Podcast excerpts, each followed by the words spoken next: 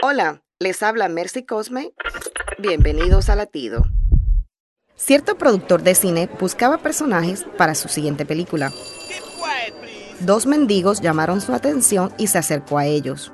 Uno al verle se alejó por temor, pero el otro le escuchó y aceptó la propuesta, mejorando así su economía y su estilo de vida.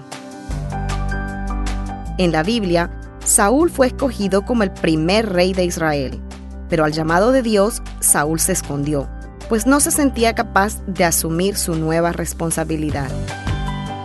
Dios conoce nuestras fortalezas y si te está llamando, no te escondas por sentirte incapaz.